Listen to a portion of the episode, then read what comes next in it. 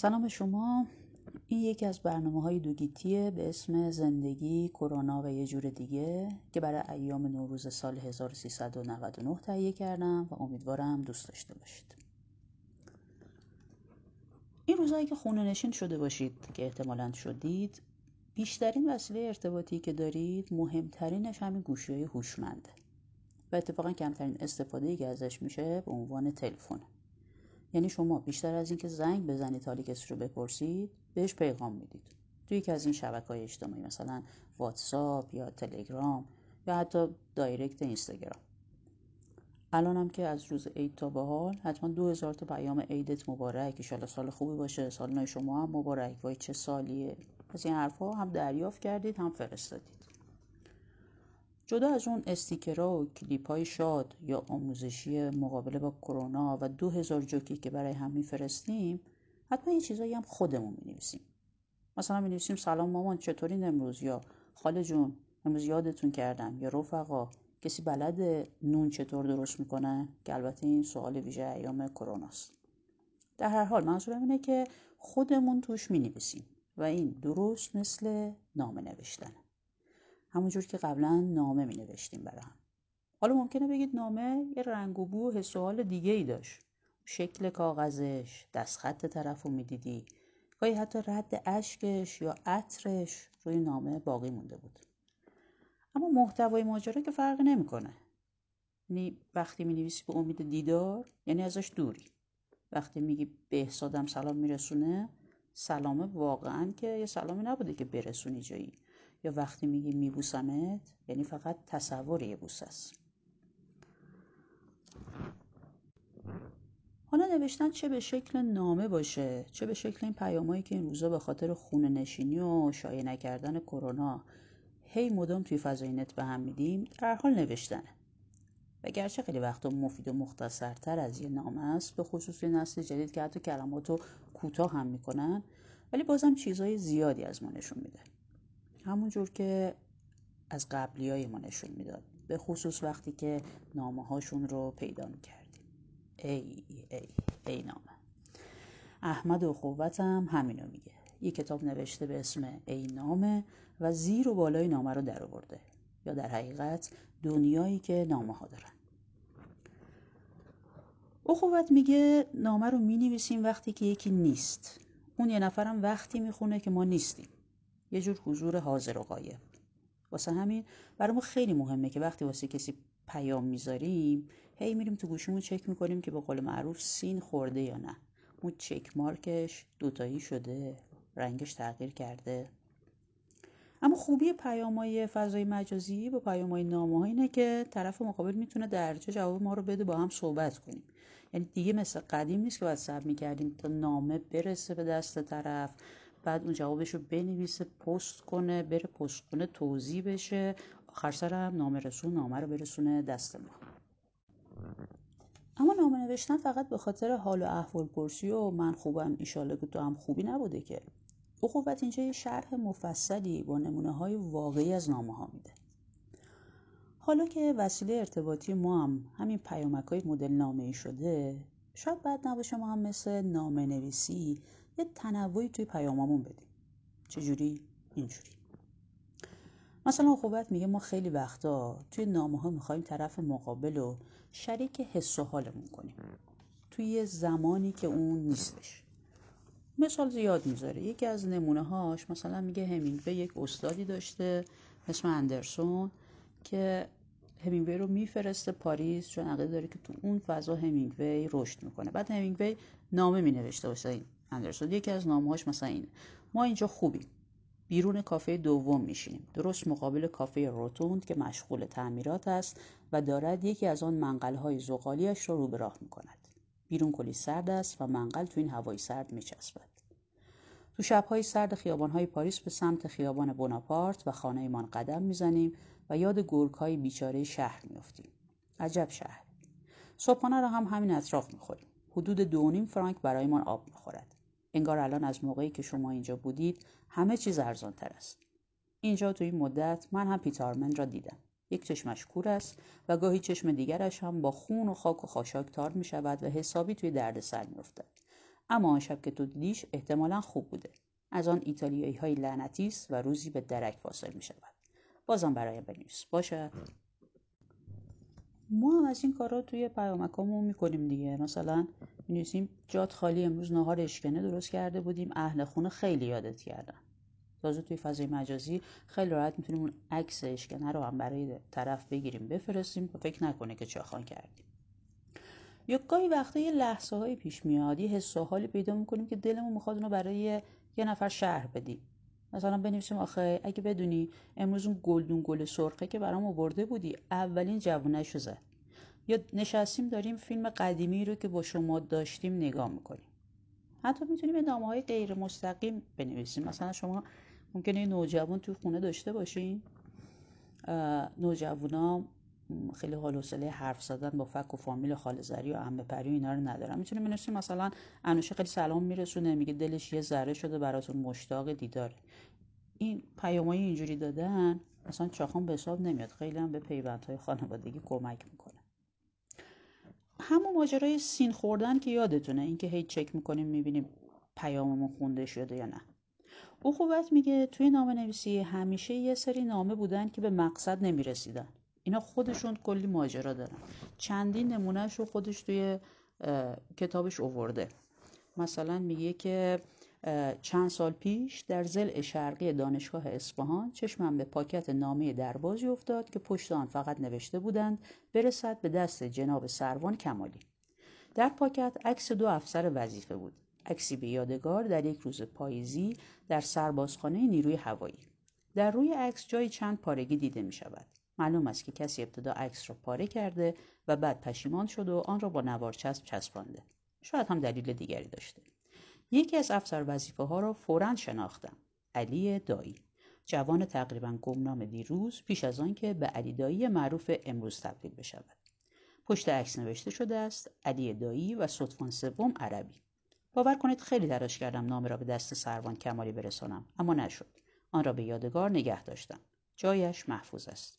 درست گفتند پیشینیان ما که نباید از روی زمین چیزی برداری دستت بند می شود حالا توی فضای مجازی خوشبختانه همه پیاما می‌رسن. مگه اینکه طرف بلاکتون کرده باشه. پس می‌تونید یه نگاهی به شماره تماساتون بندازید. ببینید از کیا خیلی وقت خبری نداشتید. حالا یه پیام واسهشون بفرستید و بشنید ببینید کی سین می‌خورن خب چیز جالب دیگه میگه درباره نامه هایی که نوشته شدن اما فرستاده نشدن. میگه نامه هایی است که طرف نوشته اما به یه دلایلی نداده دست طرف مقابل. معروفترینش هم نامه ونگوک نقاش معروف به برادرش توه اول نشسته نامه خوب و خوش براش نوشته نامه هم نصفه گذاشته که فردا تمومش کنه. فردا یهو نظرش به کل عوض شده و خودشو کشته.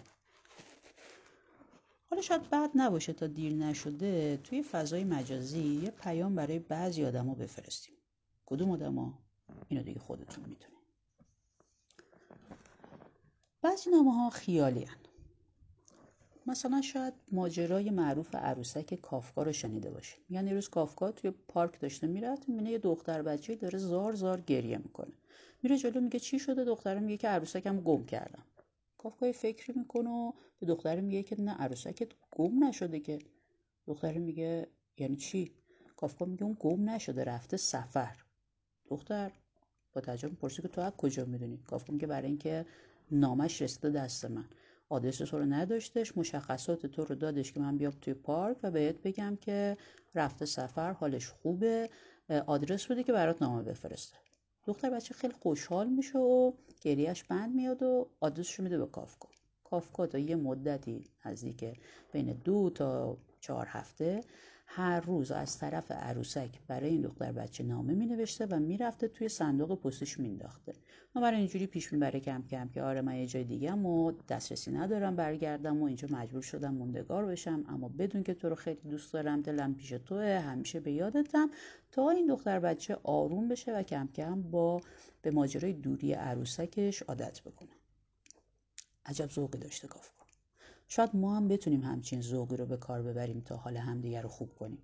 مثلا فکر کنید هر روز صبح که گوشیتون رو باز می‌کنید ببینید یه دوستی یه عکس قدیمی براتون فرستاده. یا یه شعر خاص رو براتون نوشته یا یه آهنگ ویژه رو فرستاده. میچسبه نه؟ به روحی شما بستگی داره. توی دنیای نامه ها گاهی وقتا هم ما نامه به کسی میفرستیم که خیلی امید جواب نداریم ولی یهو جوابش می‌رسه.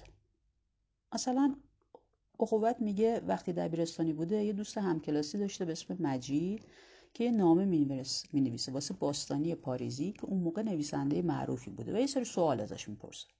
در کمال تعجب چند وقت بعد جواب نامش میاد. یه نامه گرم و صمیمی توی چهارده صفحه. یعنی گاهی وقتا گرفتن جواب از افرادی که انتظارشون رو نداریم خیلی میچسبه. مثلا توی خونه ما چند سال پیش دخترم یک سس خارجی بود که خیلی اینو دوست داشت همیشه با غذا می‌خورد. یه بار وقتی که داشتین آخرین قصره های سس رو از توی جعبش با بدبختی میچلوندش یه قوری زد گفتش که این سس خیلی مزهش خوبه ولی ساختش بده. اگه درش رو مثلا اینجوری میساختم بهتر بود که تا قطره آخر سس بیاد بیرون. بعد من بهش گفتم که خب چرا اینو بهشون نمیگی؟ دخترم خندید و گفت یعنی چی؟ چجوری بهشون بگم؟ گفتم اینا نگاه کن مشخصاتشون یه سایتی دارن به اون سایت نامه بفرست و پیشنهادتو بگو. خب دخترم اول خندید ولی بعد رفت واقعا کارو کرد و یه نامه برای اون شرکت فرستاد و نظرش رو گفت. بعد یه روز به خوشحالی اومد به من گفتش که جواب منو دادن. رئیس اون شرکت به ایمیلی که دخترم فرستاده بود جواب داده بود خیلی تشکر کرده بود و ابراز خوشحالی که سسش توی نقاط مختلف دنیا علاقمندان نوجوان داره. گاهی وقتا می‌تونیم که اینجوری به ارتباطامون فکر بکنیم و بسازیمشون.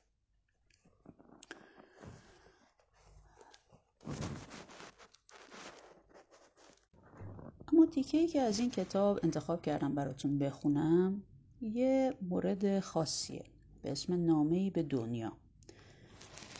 در مورد امیلی دیکنسون شاعری که پیامهای بسیاری برای دنیا نوشت اما هرگز پاسخی دریافت نکرد. در زمان حیات جز معدودی از دوستانش اصلا کسی نمی‌دانست شاعر است. اگر بیشتر عمر 56 سالش را در انزوا در اتاقی از آن خود گذراند و در به روی دنیا بست بالاخره روزی باید حرف دلش را با مردمان روزگار در میان میگذاشت. آنها که نمی‌دانستند وجود دارد. او انسانی نسبتا شاد و بزلگو اما ذاتا فردی کم حرف بود. در 1830 در آمرست مساچوست به دنیا آمد. از همان آغاز نوجوانی به خاطر بزلگویی ها خلاقیت های بعدیش در بین دوستان و خانوادهش زبان زد بود. اما رقبت چندانی برای درگیری با کار دنیا از خود نشان نداد و با گذشت زمان بیش از بیش از مردم کناره گرفت. حتی در 24 سالگی گفت من از خانه بیرون نمی روم مگر آنکه ضرورتی حیاتی مرا با آن وادار کند. این کار سرانجام به تدریج به این منجر شد که او خود را در خانه پدریش تقریبا به صورت کامل زندانی کند و از دیدار کنندگان چشم بپوشد. امیلی فقط یک سال به قول خودش دوره دوزخی و ناشاد از زادگاهش امرس دور شد زمانی که در دانشسرای شبانه روزی زنان تحصیل می‌کرد به جز این تا پایان در همین شهر در انزوا زندگی کرد. فقط سه زن خواهرش لاوینیا زن برادرش سوزان و دوست برادر او مبلتاد و یک مرد بنجامین نیوتون به او خیلی نزدیک بودند. میان امیلی و بنجامین که در دفتر وکالت پدر امیلی کار می‌کرد عشقی ناگفته وجود داشت. این مرد در رشد فکری امیلی نقش مهمی داشت. اما در جوانی در سال 1853 چشم از جهان فرو بست و مرگ او تأثیر زیادی بر امیلی گذاشت. گوشه نشینی امرس بیشتر از قبل شد و با هیچ کس مگر آن سه زن رفت آمد نداشت. گاهی شرحش را برای آنها می‌خواند و برای دوستانی که کاغذ مینوشت در حقیقت عمده ارتباطهایش با نامه بود شعری را نیز زمیمه می‌کرد در دوران حیات امیلی فقط ظاهرا یازده شعر از او منتشر شد و امیلی شاعر بعد از مرگش شد. هرچند امیلی نامنویسی قدر بود و با صد نفر ارتباط نامنگاری داشت اما زندگی خصوصیش همان اتاقی از آن خود بسیار دربسته بود و هیچکس حتی آن سه زن با آن راه نداشتند. به همین دلیل پس از مرگ او نزدیکانش شگفت زده شدند که بسته ای را در پشت کشوی میزش پیدا کردند که حاوی هزار شعر بود. آنها را به دقت و با سلیقه به هم دوخته بود. امیلی وصیت کرده بود پس از مرگش همه نوشته های او را بسوزانند اما کسی به درخواستش گوش نداد. انگار وصیت‌نامه های ادبی فقط به این درد می‌خورند که کسی به آنها عمل نکند. لاوینیا نه تنها هیچ کدام از شعرهای خواهرش را نسوزاند عینا مثل ماکس برو دوست کافکا بلکه در انتشارشان سعی تمام کرد. اما متاسفانه سرنوشت نامه های دیکنسون طور دیگری بود. دوست مشترک امیلی و برادرش هرچه نامه از امیلی داشت و هر آنچه بعدا از این سو آن سو کشوی امیلی به چنگ آورد همه را سانسور کرد. بخشهایی را که صلاح نمی‌دانست مردم بخوانند چید یا سیاه کرد. ظاهرا همه نامه هایی که امروز از امیلی دیکنسون منتشر شده از زیر تیغ سانسور این خانم گذاشته است. دیکنسون نوشتن شعر و نام نویسی را از هم جدا نمی‌دید. تعدادی از شعرهایش مثل همین نامه به دنیا به شکل نامه است. و بسیاری از نامه هایش را هم به شعر نوشت.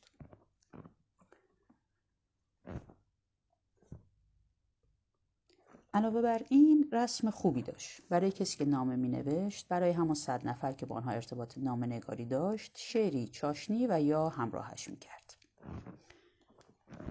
عادت خوب دیگرش این بود که هر وقت فکری به ذهنش خطور می کرد و یا جمله به درد بخوری می خواند آن را روی برگه می نوشت و در برگدانش می گذاشت تا هر وقت می‌خواست شعر یا نامه بنویسد از آنها استفاده کند.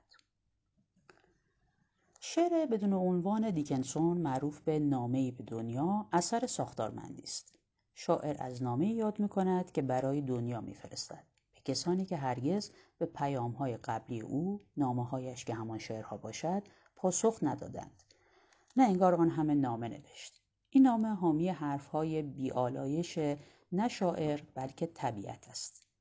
او که خصلتی زنانه و مادرانه دارد و در حقیقت خود شاعر است کسی که در شعر می‌فهمیم خود امیلی است حالا این زن طبیعت پیامش را برای کسانی میفرستد که نمی‌تواند آنها را ببیند آیندگانی که این پیام را در بطری دریافت خواهند کرد شاعر در پایان از آنها می‌خواهد که به خاطر عشق به طبیعت یعنی همین زن شاعر هم که شده از او به مهربانی یاد کنند یعنی منصفانه دربارش داوری نمایند. این نامه من است به دنیا که هرگز به من ننوشت.